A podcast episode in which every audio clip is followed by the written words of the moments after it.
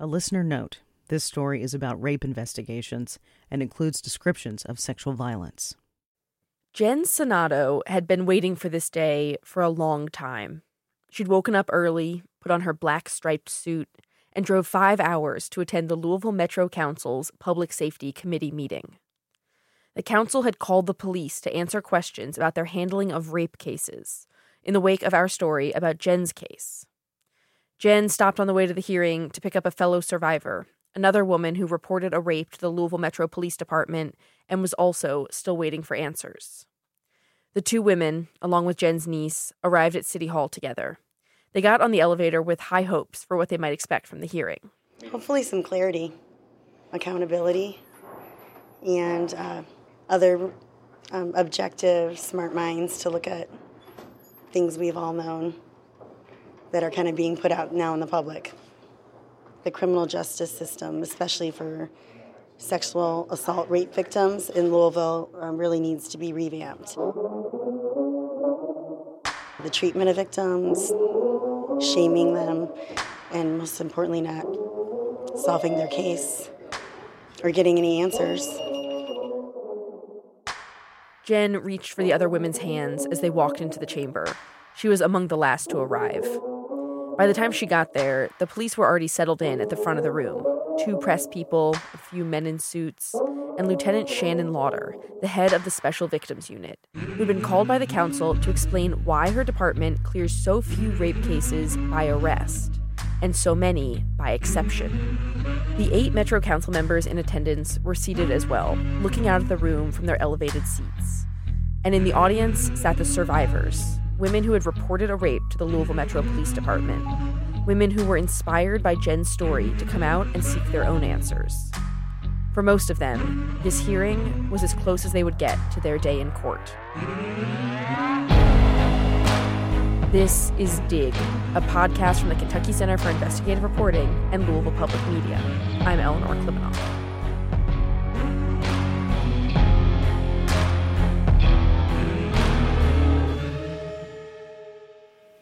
Good afternoon, everyone, and welcome to our regularly scheduled February the twenty-sixth, two thousand twenty Public Safety Committee meeting.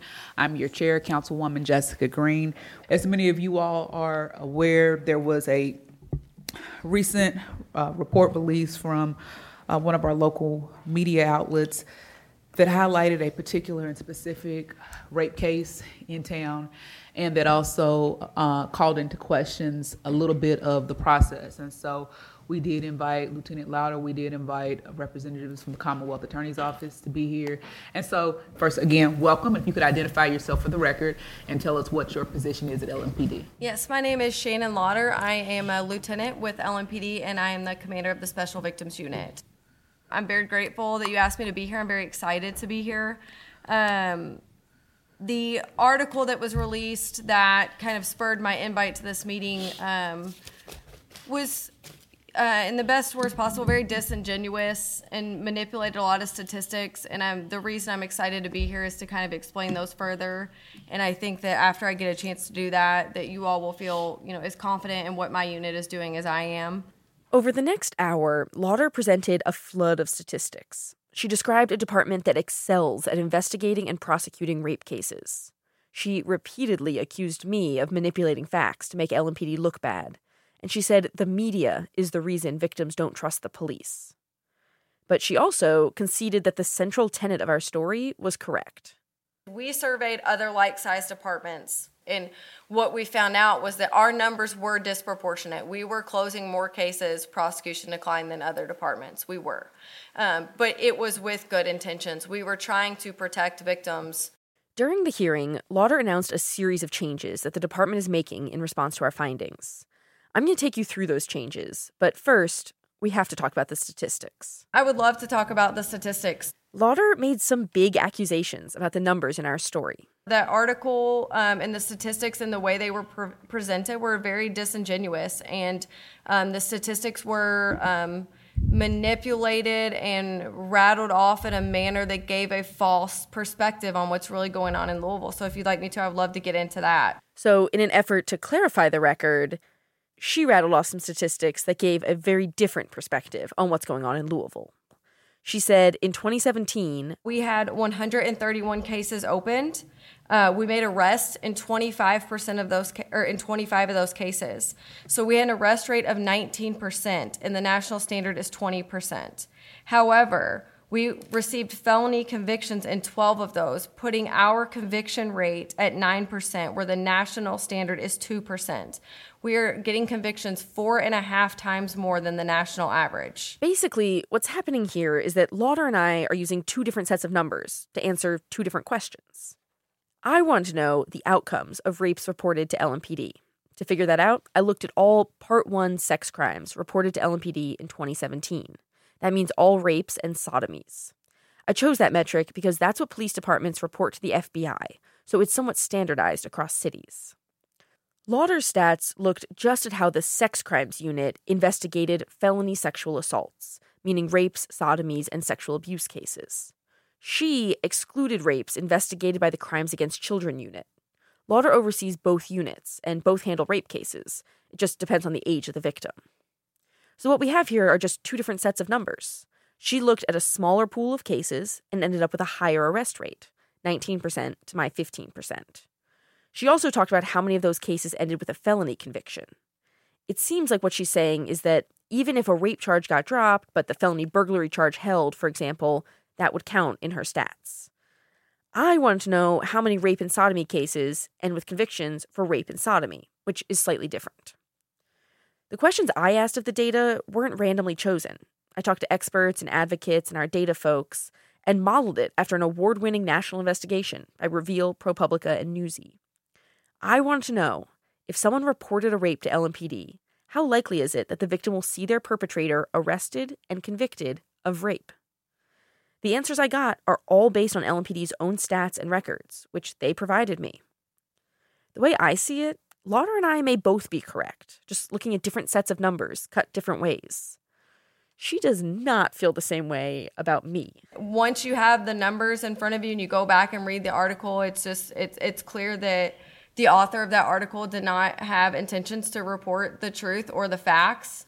And then when you go and you look at the numbers and you see that we're doing four to five times the national rates, it's still not enough. We still want to com- convict more people. We still want to be more successful.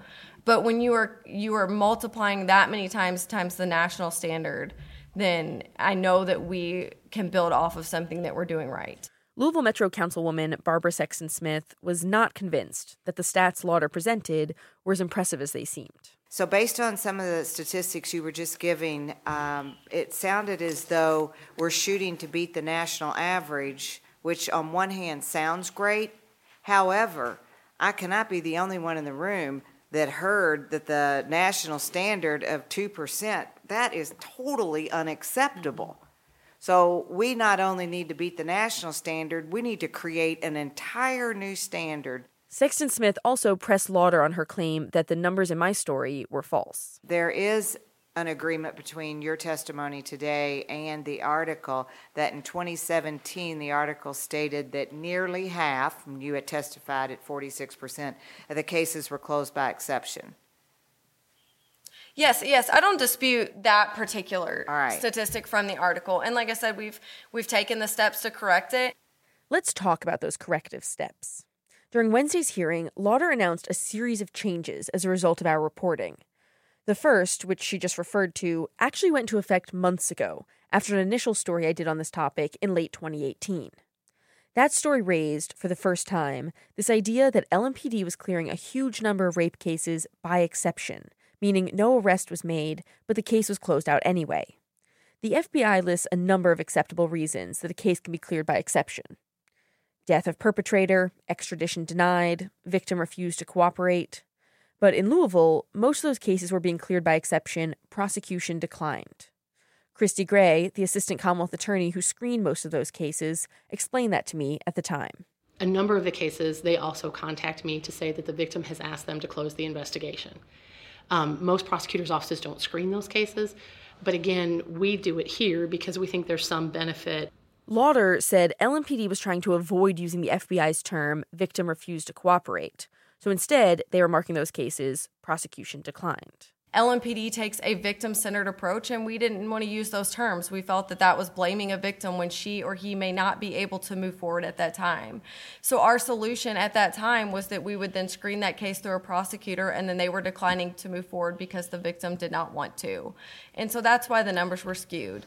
Um, In response to that, we have created a new option to close cases titled Victim Request Case Closure. Um, that way the cases are closed accurately, but don't blame a victim who can't move forward and participate in her investigation. According to Lauder, that terminology change has solved the problem my story highlighted. Fewer cases will now be cleared by exception, prosecution declined. In fact, she said, in twenty nineteen, after implementing this change, only four percent of cases were cleared that way, compared to more than forty percent in twenty seventeen. I asked L M P D how many twenty nineteen rape cases were cleared by exception for any reason. And this is where it gets interesting. As of March, less than ten percent of cases have been cleared by exception. This same time last year, nearly thirty percent of twenty eighteen cases had been cleared by exception. So the police didn't just change the terminology, as they told the committee. It seems, based on the stats they've provided, that they're also leaving a higher proportion of cases open, which may mean it's less common for rape victims to ask for their cases to be closed than L M P D has suggested. L M P D spokesperson Lamont Washington didn't respond to an emailed question about why a higher proportion of cases are still open this year than last year. But one thing is for sure. Going forward, we'll be able to tell how many rape victims are actively asking the police to stop investigating and how many cases police were clearing for other reasons. Lauder announced another change that was inspired by the story. L M P D is creating new training for patrol officers who respond to sexual assault calls. The night Jen reported a rape to L M P D, you might recall, six police officers responded, crowding into her hotel room. One of them, Officer Jeremy Wright, asked her repeatedly how much she'd had to drink and told her she was hysterical. Out in the hallway, he told his fellow officers, "We get these a lot too in the hotels where people get probably have more than they should have and invite people back to their room and then they say they got raped." At the hearing, committee chairwoman Jessica Green told Lauder exactly what she thought about Wright's behavior. The initial officer interaction with this victim, and I, I said it to you and I will say it publicly um, without hesitation, that my impression of that initial interaction, it was horrendous. When I interviewed Lauder in October, she said, "Police officers are humans," and it sounded like they were comparing notes. She took a different tone with Green. We know when we are communicating with victims of sexual assault and victims of trauma, we have to remember that our words matter. And I think that in this instance in particular, we can do better. She said L M P D is creating what she called a groundbreaking new training for patrol officers. The Southern Police Institute at the University of Louisville is helping develop the training, which will educate patrol officers on how to interact with victims of sexual assault and other forms of trauma. Lauder said it will be a three-part video training starting in April, and they're also developing in-service training that Lauder said should start in twenty twenty-one. So that's still all really early in the works, but we are really excited about it, and I think that, like I said before, I think that we can do better, and I think that training is the best way I know how to do that. The other change Lauder announced was also inspired by Jen's story. Prosecutors will now be required to submit documentation showing when they decline a rape case. In the most recent episode of the podcast, I highlighted a disagreement between the police and the prosecutors over who actually authorized the clearance of Jen's case. The police said the prosecutor declined the case. The prosecutor said she never did. Lauder dismissed this as a miscommunication. At the last screening of the case, the detective was told, "We need this one more lab test. If that test does not yield results, then you're, we're not going to prosecute it. We're going to decline it." So the detective, in good faith, upon this verbal agreement, gets the test back. The test results are negative, and she closed the case. Assistant Commonwealth Attorney Christie Gray didn't respond to a request for comment. Committee Chairwoman Green said she requested that the Commonwealth Attorney's Office send someone to the hearing, but no prosecutors attended. But when Gray and I emailed about this issue last month, she didn't portray it as a miscommunication. She was adamant that she'd never made a final decision to decline Jen's case. Lauder said they've put some changes in place so that won't happen again. We have had multiple discussions with them since then, and the agreement was to prevent any of these further miscommunications, that they will now have to submit to me and the detective in writing their choice to decline prosecution on a case. so that there are no miscommunications. All of these changes are important. Officers will get more training. Prosecutors will have to leave a paper trail when they decline a case. Police will be accurately noting the reason why cases are being cleared by exception. But none of them get at the central question of the story. Why are so few rapists being arrested, prosecuted, and taken off the streets in Louisville? Lauder once again floated her personal theory. You know, the article that came out, when it, it skews information and prints statistics in a picture that's simply not true, it hurts us. That's not what we want. I, I worry how many victims read that article and chose not to come forward because they believed what was presented as fact, which was not. I was sitting behind a row of survivors when Lauder said that. These are women that did come forward and participated fully in the process, and many still saw their cases declined. Based on their body language alone, it was clear they didn't buy that. Neither did Chairwoman Jessica Green. I definitely appreciate your, your, your perspective, but I think that there is also a perspective of, of at least that victim in that particular story. I have not talked to that woman. I have not met her. But I think her perspective was was valuable, and I think that her perspective should be honored, and it should not be be discounted. Um, and I think that if there's even a perception that somebody felt dismissed or less than or unworthy, we really have to to do a job of looking on the inside and trying to figure make sure that that doesn't happen again. Not all of the Metro Council people were as concerned as Green. Mark Fox, a thirty-four-year L M P D veteran, asked Lauder repeatedly to expound on why rape cases are so difficult to investigate and prosecute. I mean, obviously, there there's false reporting and there's legitimate reporting. Mm-hmm. But even in the legitimate cases, these things become very long, lengthy, challenging investigations. Green brought the hearing to a close by summing up the changes that Lauder had announced, the new training, the new procedures, the new policies. And I appreciate um, the adjustments that, that have been met, made, because that tells me that you want that unit to be the best that it possibly can be. These hearings are a controlled environment, a tight one-hour block of usually polite back and forth.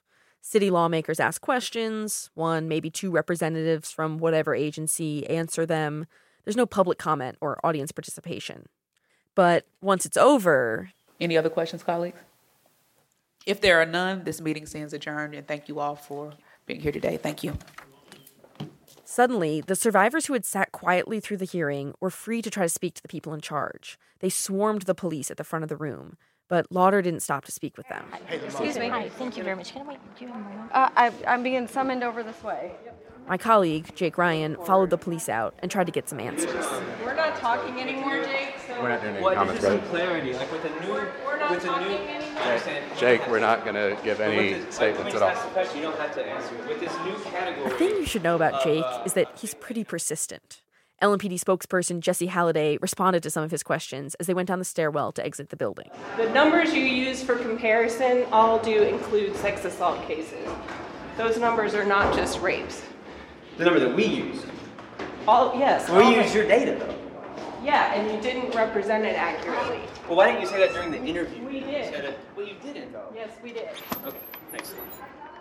Many of these survivors and their loved ones are pretty persistent themselves. Back in the chamber, Jen's eighteen-year-old niece, Zoe Pappas, shared her story with the only person left, Councilwoman Barbara Sexton-Smith. Really quickly, if I could tell you, I'm the niece of who the story is about, and she was never informed that her case was closed. Zoe's been with Jen through this whole process. Zoe's was the only number Jen had in her work phone, so she was the first person Jen told about the rape that night. It's just hard to watch, because something is not right here. There shouldn't be a paper saying prosecution declined, and then we can't figure out if it is or isn't. It, this should just not happen. With an appropriations hearing about to start in the council chambers, the survivors moved out into the hallway to ask Green about when they might have a chance to speak publicly about their experiences. But at that moment, Green was in a conference room talking to reporters. Well, I'm I'm happy that um, some changes have been made. Uh, I I don't think that numbers lie. I, I, you know, I think that um, there was some attempt to kind of deflect kind of what the numbers say, or to to blame the, the media for some, some of uh, the messaging that's gone out. But the numbers are real. Green's a former domestic violence prosecutor. She said she didn't like all the talk about victims who don't want to go forward. My experience was not that the vast number of victims were asking cases to be tossed to the side. And the reality of the situation is, is just that even if a victim asks for a case to be closed, look, these are crimes against the Commonwealth of Kentucky. These, this is Commonwealth of Kentucky versus defendant, and not just taking the easy road of saying, well, I've got a victim that is hesitant, and so I'm just going to get rid of it. So I don't really like that idea too much. She said she doesn't foresee any formal oversight action from Metro Council, but she, at least, plans to keep a closer eye on how L M P D is handling these cases. Green said she was open to hearing survivor stories about how the agency could do better, and she hoped L M P D would do the same. But if any of them were interested in hearing from the survivors who attended the hearing, they didn't show it. The women stood in a small huddle outside the chambers, talking amongst themselves. They were, as a whole, disappointed. Here's Jen. It was extremely inaccurate. um, I thought there was a lot of falsehoods. There was um, a lot of defensiveness. And I heard a lot of discussion about we care about victims, but there were a row of us sitting right there. And I think we all would have raised our hands saying we feel differently. Zoe shared what she would have said to Lauder if given the chance. Your video training, I'm sorry, Lieutenant Lauder, it's not going to do shit. You need hands-on training. All of them need to be trained again. That video call, hearing your officer Wright respond like that is truly embarrassing. You should, I don't know how you're okay with that being out to everyone. Heather Richards also attended the hearing. Heather reported to L M P D in twenty seventeen that she was raped by a man named Pablo Cano. Four other women also reported to the police that Cano had raped them. Cano was an L M P D officer at the time of the accusations. He later resigned. And when they have the opportunity to take accountability, admit their failures, and promise to do better, they don't. They blame the media. They blame the victims. I can assure you that not that many victims are saying, I, I don't want to go forward with this case. Some do. But in my case, we were begging to go to trial. We wanted the truth to come out. But there was no trial. At the hearing where Cano accepted a plea deal, the judge asked him to admit to having, quote, non-consensual sex with all five women. He did, but nonetheless was charged with and pled guilty to five charges of sexual misconduct. He was also charged with possession of child pornography, which was discovered during the investigation. He was sentenced to five years in prison. More than two years after she reported, Richard said she was given only a few days' notice that Cano was actually going to be charged and allowed to plead guilty on the same day. She said she and the other women who reported Cano never felt heard by L M P D. They need to talk to us and see, how do we feel? How could they do better in their jobs? They're doing a disservice to this city. Other survivors said the same. They were not satisfied. They had more questions. They wanted better answers. They didn't care about statistics. Their personal experiences were all the evidence they needed. We are still sitting there without our perpetrators being locked up. That's what we should have talked a lot about today, was what are we doing now for certain cases? We talked about why the media um, encourages rapists, apparently, according to some opinions. But yet, how is Lieutenant Lauder making sure rapists aren't currently walking around on the streets of Louisville? I did not get a good answer to that. I had more questions for Jen, but she was done. She'd sat through that hearing without saying a word as city lawmakers and the police discussed her and her case. She'd supported other survivors and answered my questions that afternoon and for months prior. Jen had originally agreed to speak with me in the hopes that her story would change something, that maybe a hearing just like this one would be called. She'd hoped for accountability, for clarity, for answers, for herself and for every victim who'd ever reported a rape to L M P D.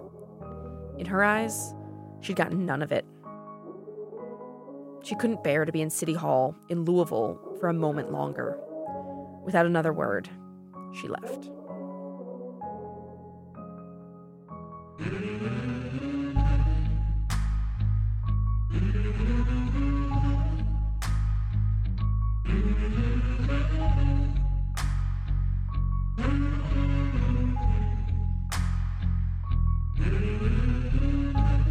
Dig was reported by Eleanor Klippenhoff, edited by Kate Howard, and produced by Laura Ellis. Jake Ryan, Alexandra Kanick, and Amina Alahi contributed to the reporting. Kojin Toshiro created our theme music with assistance from Ryan Marsh, photos by Tyler Franklin, and illustrations by Carrie Neumeyer. We receive support for this project from the Solutions Journalism Network, a nonprofit organization dedicated to rigorous and compelling reporting about responses to social problems. Special thanks to Catherine Winter, Erica Peterson, Ashley Clark Thompson, and Jonice Franklin. See the photos and documents behind the story at k y dig dot org. From the Kentucky Center for Investigative Reporting and Louisville Public Media. My name is Keely Sorensen, and I'm the Vice President of Victim Services at RAIN, the nation's largest anti-sexual violence organization. The National Sexual Assault Hotline can be reached at one eight hundred six five six HOPE. The goal of the National Sexual Assault Hotline is really to help survivors and their loved ones learn more about sexual violence and take the next steps that they feel ready to take in their healing journey. What we want people to know is that if you or someone you know has been affected by sexual violence, please consider reaching out to the National Sexual Assault Hotline. We operate twenty-four hours a day, seven days a week, both online and by telephone.